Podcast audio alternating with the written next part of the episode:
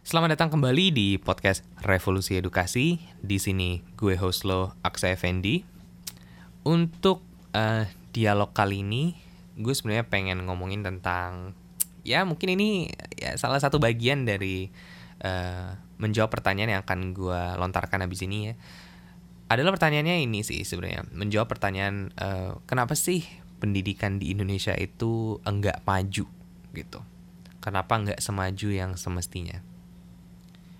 Menurut gue sih salah satu jawaban yang gue juga sempat jawab di interview um, belakangan ini untuk media salah satu media anak muda independen paling keren yang gue tahu yakni uh, kolom remaja. Kalian bisa nemuin mereka di Instagram @kolomremaja um, jawaban gue salah satunya adalah uh, ada beberapa hal sebenarnya kita sebagai masyarakat ya yang kita tuh juga enggak secara aktif mendukung majunya pendidikan di Indonesia gitu. Um, ada dua hal sebenarnya yang gue rasa salah satunya kenapa kok uh, apa ya istilahnya kayak apa yang bisa kita lakukan sebagai masyarakat ya untuk bisa mendukung majunya pendidikan di Indonesia gitu. Tanpa kita harus uh, gegayaan lah buat um, apa gerakan atau gebrakan gitu kan apalagi buat unicorn enggak gitu. Kita benar-benar sebagai masyarakat apa yang bisa kita lakukan? Pertama menurut gue adalah kita tuh sebagai masyarakat kita tuh kurang geram terhadap kondisi pendidikan Indonesia gitu di mana kayak kita tahu kayak orang bisa demo misalkan di depan kantor KPK karena napi-napi koruptor gitu kan um, orang-orang yang berkorupsi gitu kan.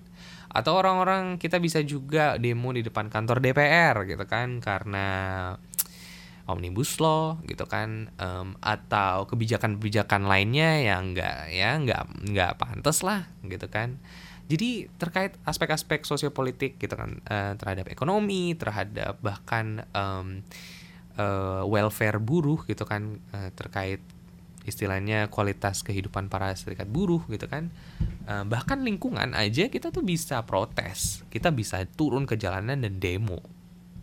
Tapi gue bilang kan nggak nggak pernah ada nggak sih? Lo pernah nggak ngelihat orang demo di depan kantor Kemdikbud istilahnya. Enggak untuk mendukung kalian ya untuk demo depan Kemdikbud. Tapi nggak pernah kan? Ada orang istilahnya kita masa gitu kan halayak ramai turun ke lapangan untuk marah terhadap pendidikan sampai bilang kayak kita mau pendidikan yang lebih baik gitu. Nggak ada kan? Nah menurut gue itu itu itu itu menjadi cerminan juga gitu sebagai masyarakat tuh seberapa kita tidak menitik beratkan pentingnya pendidikan gitu.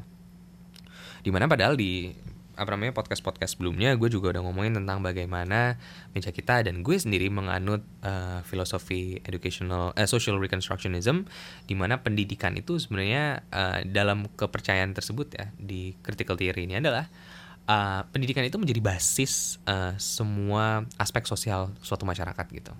Mengetahui itu kenapa kita tuh nggak pernah semarah itu terhadap kondisi pendidikan Indonesia saat ini gitu ya itu yang menurut gue tuh kita kurang gitu loh. Padahal sepenting itu loh pendidikan. Kenapa kok nggak ada yang marah semarah yang seharusnya menurut gue sih gitu. Karena kalau misalkan kita juga ribuh kita rame ya orang juga istilahnya akan ada tekanan juga untuk istilahnya ada perubahan reformasi dalam pendidikan di Indonesia revolusi edukasi itu tadi.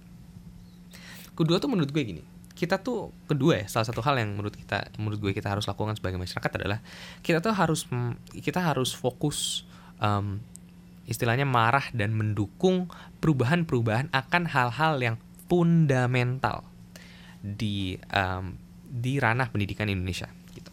Maksud gue fundamental tuh apa? Jadi gini, gue tuh nggak selalu ya setiap kali misalkan dalam suatu acara uh, yang ngomongin tentang pendidikan atau bahkan nggak usah di suatu acara bahkan ngomong tentang sama banyak orang gitu bahkan lewat internet juga lewat uh, Instagram meja kita gitu forumnya meja kita itu tuh banyak banget orang yang geram terhadap um, hal-hal kecil perintilan yang menurutku tuh perintilan uh, akan sistem pendidikan di Indonesia gitu. Contohnya kayak orang tuh marah kayak oh uh, apa misalkan pelajaran A itu kurang ditekankan dalam sekolah-sekolah. Misalkan apa nih pelajaran ilmiah kayak atau pelajaran sosial kayak gitu. Wah, itu kurang ditekankan gitu. Eh, itu valid ada juga orang kayak oh kenapa sih harus ada pembedaan antara IPA dan IPS itu juga valid menurut gue gitu kan tapi perintilan-perintilan sebenarnya yang dimarahin gitu yang orang-orang tuh marah dan kritik atau orang juga yang kritik kayak uh, apa misalkan kayak uh, sekolah-sekolah itu harus lebih banyak uh, apa ekstrakurikuler yang mendukung inovasi apalah gitu kan. Hal tersebut yang jujur emang valid valid. Gue nggak bilang nggak valid gitu um, ada juga yang menurut gue yang sangat valid adalah misalkan sekolah-sekolah itu kurang mendukung uh, apa sih namanya memfasilitasi pembelajaran untuk orang-orang dengan penyandang kebutuhan usus gitu itu menurut gue valid banget nah tapi menurut gue ya untuk suatu perubahan yang besar, suatu reformasi untuk terjadi, yaitu tuh harus adanya um, istilahnya kita tuh harus fokus um, marah istilahnya bukan marah ya, tapi kayak mengkritik dan mendorong perubahan di hal-hal yang fundamental. Hal-hal fundamental tuh apa? Dalam suatu pendidikan itu fundamental tuh apa? Uh, kurikulum, terus uh, kondisi guru, pelatihan guru, dan juga pemberdayaan murid. Hal-hal ini yang menurut gue kita harus tekankan. Kita tuh secara kolektif harus istilahnya mengkritik hal-hal yang uh, benar-benar secara core, secara basic itu itu tuh nggak bisa dipungkiri. Misalkan kurikulum kita itu um, terlalu uh, fokus menitik beratkan hanya transfer konten gitu kan uh, menitik beratkan materi dan cuman sebentar istilahnya sebatas uh, um, istilahnya konten uh, secara konten kita tuh cuman fokus ke konten knowledge yang surface level content knowledge gitu kan dan kita nggak nggak menekankan conceptual learning contoh gitu belajar secara konseptual. Atau guru-guru seperti yang gue ngomongin di apa diskursus sebelum ini yang ngomongin guru tuh kurang uh, diberikan sum, apa ya kayak kurang alokasi dana untuk pelatihan guru. Jadi alhasil guru tuh cuman kayak ya dilatih salah kadarnya sebelum jadi guru gitu kan. Cuma diajarin konten ya sebenarnya bisa mereka bisa aja belajar sendiri atau mereka udah dapetin di kuliah. Jadi apa value nya gitu. Jadi terus jadinya guru tuh kurang siap saat mengajar gitu kan. Guru tuh nggak diberikan sumber daya yang mencukupi. Gaji juga tidak mencukupi gitu kan sebenarnya. Untuk suatu kerjaan yang amat mulia. Terus murid-murid juga jadinya kultur pembelajaran di sekolah-sekolah itu murid itu uh, sekarang cenderung pasif. Gimana caranya kita bisa membuat reformasi pendidik kultur pendidikan kultur pembelajaran yang lebih memberdayakan murid untuk aktif dalam pembelajaran untuk take ownership in their learning sesuatu yang di meja kita kita kedepankan. Di mana murid itu kita berdayakan untuk um, memiliki istilahnya uh, kepemilikan gitu terhadap pembelajaran mereka sendiri gitu kan hal-hal fundamental ini yang kita tuh harus lebih fokus. Uh, dibanding kita istilahnya kalau kita marah kita istilahnya gini um, kita tuh contohnya sekarang tuh kita lagi naikin mobil yang yang rusak gitu ya. Terus kita tuh yang sang, kita sebagai pengendara kita tuh marah tentang hal-hal yang yang yang yang perintilannya. Misalkan wah karburatornya rusak gitu. Atau akinya kering gitu. Remnya blong. Setirnya udah nggak eh, nggak uh, enak apa namanya kayak uh, puterannya lah apa gitu kan lampu sennya juga mati. Nah sebenarnya kalau kita fokus ke hal fundamentalnya adalah ya mobilnya itu rusak gitu loh. Kita tuh kalau mobilnya udah rusak mau kita benerin kayak apa pun ya nggak akan ya nggak akan nggak akan sempurna kembali gitu loh. Gue pernah bilang di salah satu open letter eh, ini di open letter yang gue tulis untuk Nadiem Makarim saat beliau um, dilantik menjadi menteri pendidikan adalah gue bilang kalau a broken system does not require fixing it requires reform gitu loh sekarang itu untuk suatu sistem yang sudah rusak. Ya ya nggak butuh dibenerin. Yang yang dibutuhkan adalah reformasi. Mobil ini tuh udah rusak. Kita tuh nggak perlu dibawa ke bengkel lagi. Kita tuh harus tuker tambah istilahnya contohnya gitu ya. Kita harus membuat mobil yang baru. Kita harus merancang mobil yang baru yang istilahnya nggak bantuin kita untuk bisa mengendara 100 km lagi atau 1000 km lagi.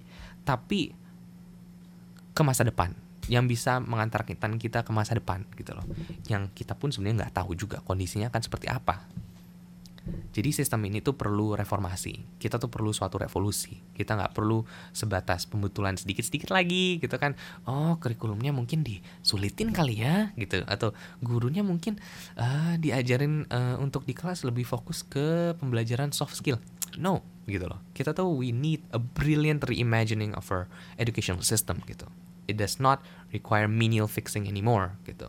Menurut gue dua hal itu tadi. Kita tuh kurang geram terhadap kondisi pendidikan sekarang dan kita tuh kurang fokus akan hal-hal fundamental yang butuh yang perlu diberikan atensi utama dulu. Karena once kita membenarkan hal-hal yang fundamental semuanya akan mengikuti. Semuanya akan begitu it will trickle down.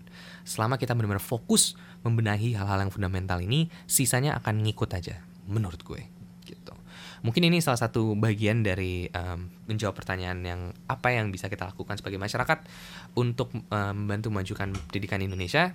Selain itu nanti um, mungkin kita akan address lagi di episode-episode selanjutnya. Mungkin untuk itu uh, segini aja dulu kali ya. Kalau misalkan kalian ada topik lain yang mau diangkat di uh, podcast Revolusi Edukasi, kalian bisa langsung DM Instagram at meja kita atau email aksa at meja kita.com, email gue sendiri. Itu aja mungkin uh, dari gue kali ini. Nama gue Aksa Effendi. Panjang umur revolusi edukasi sekarang dan selamanya. Terima kasih. thank you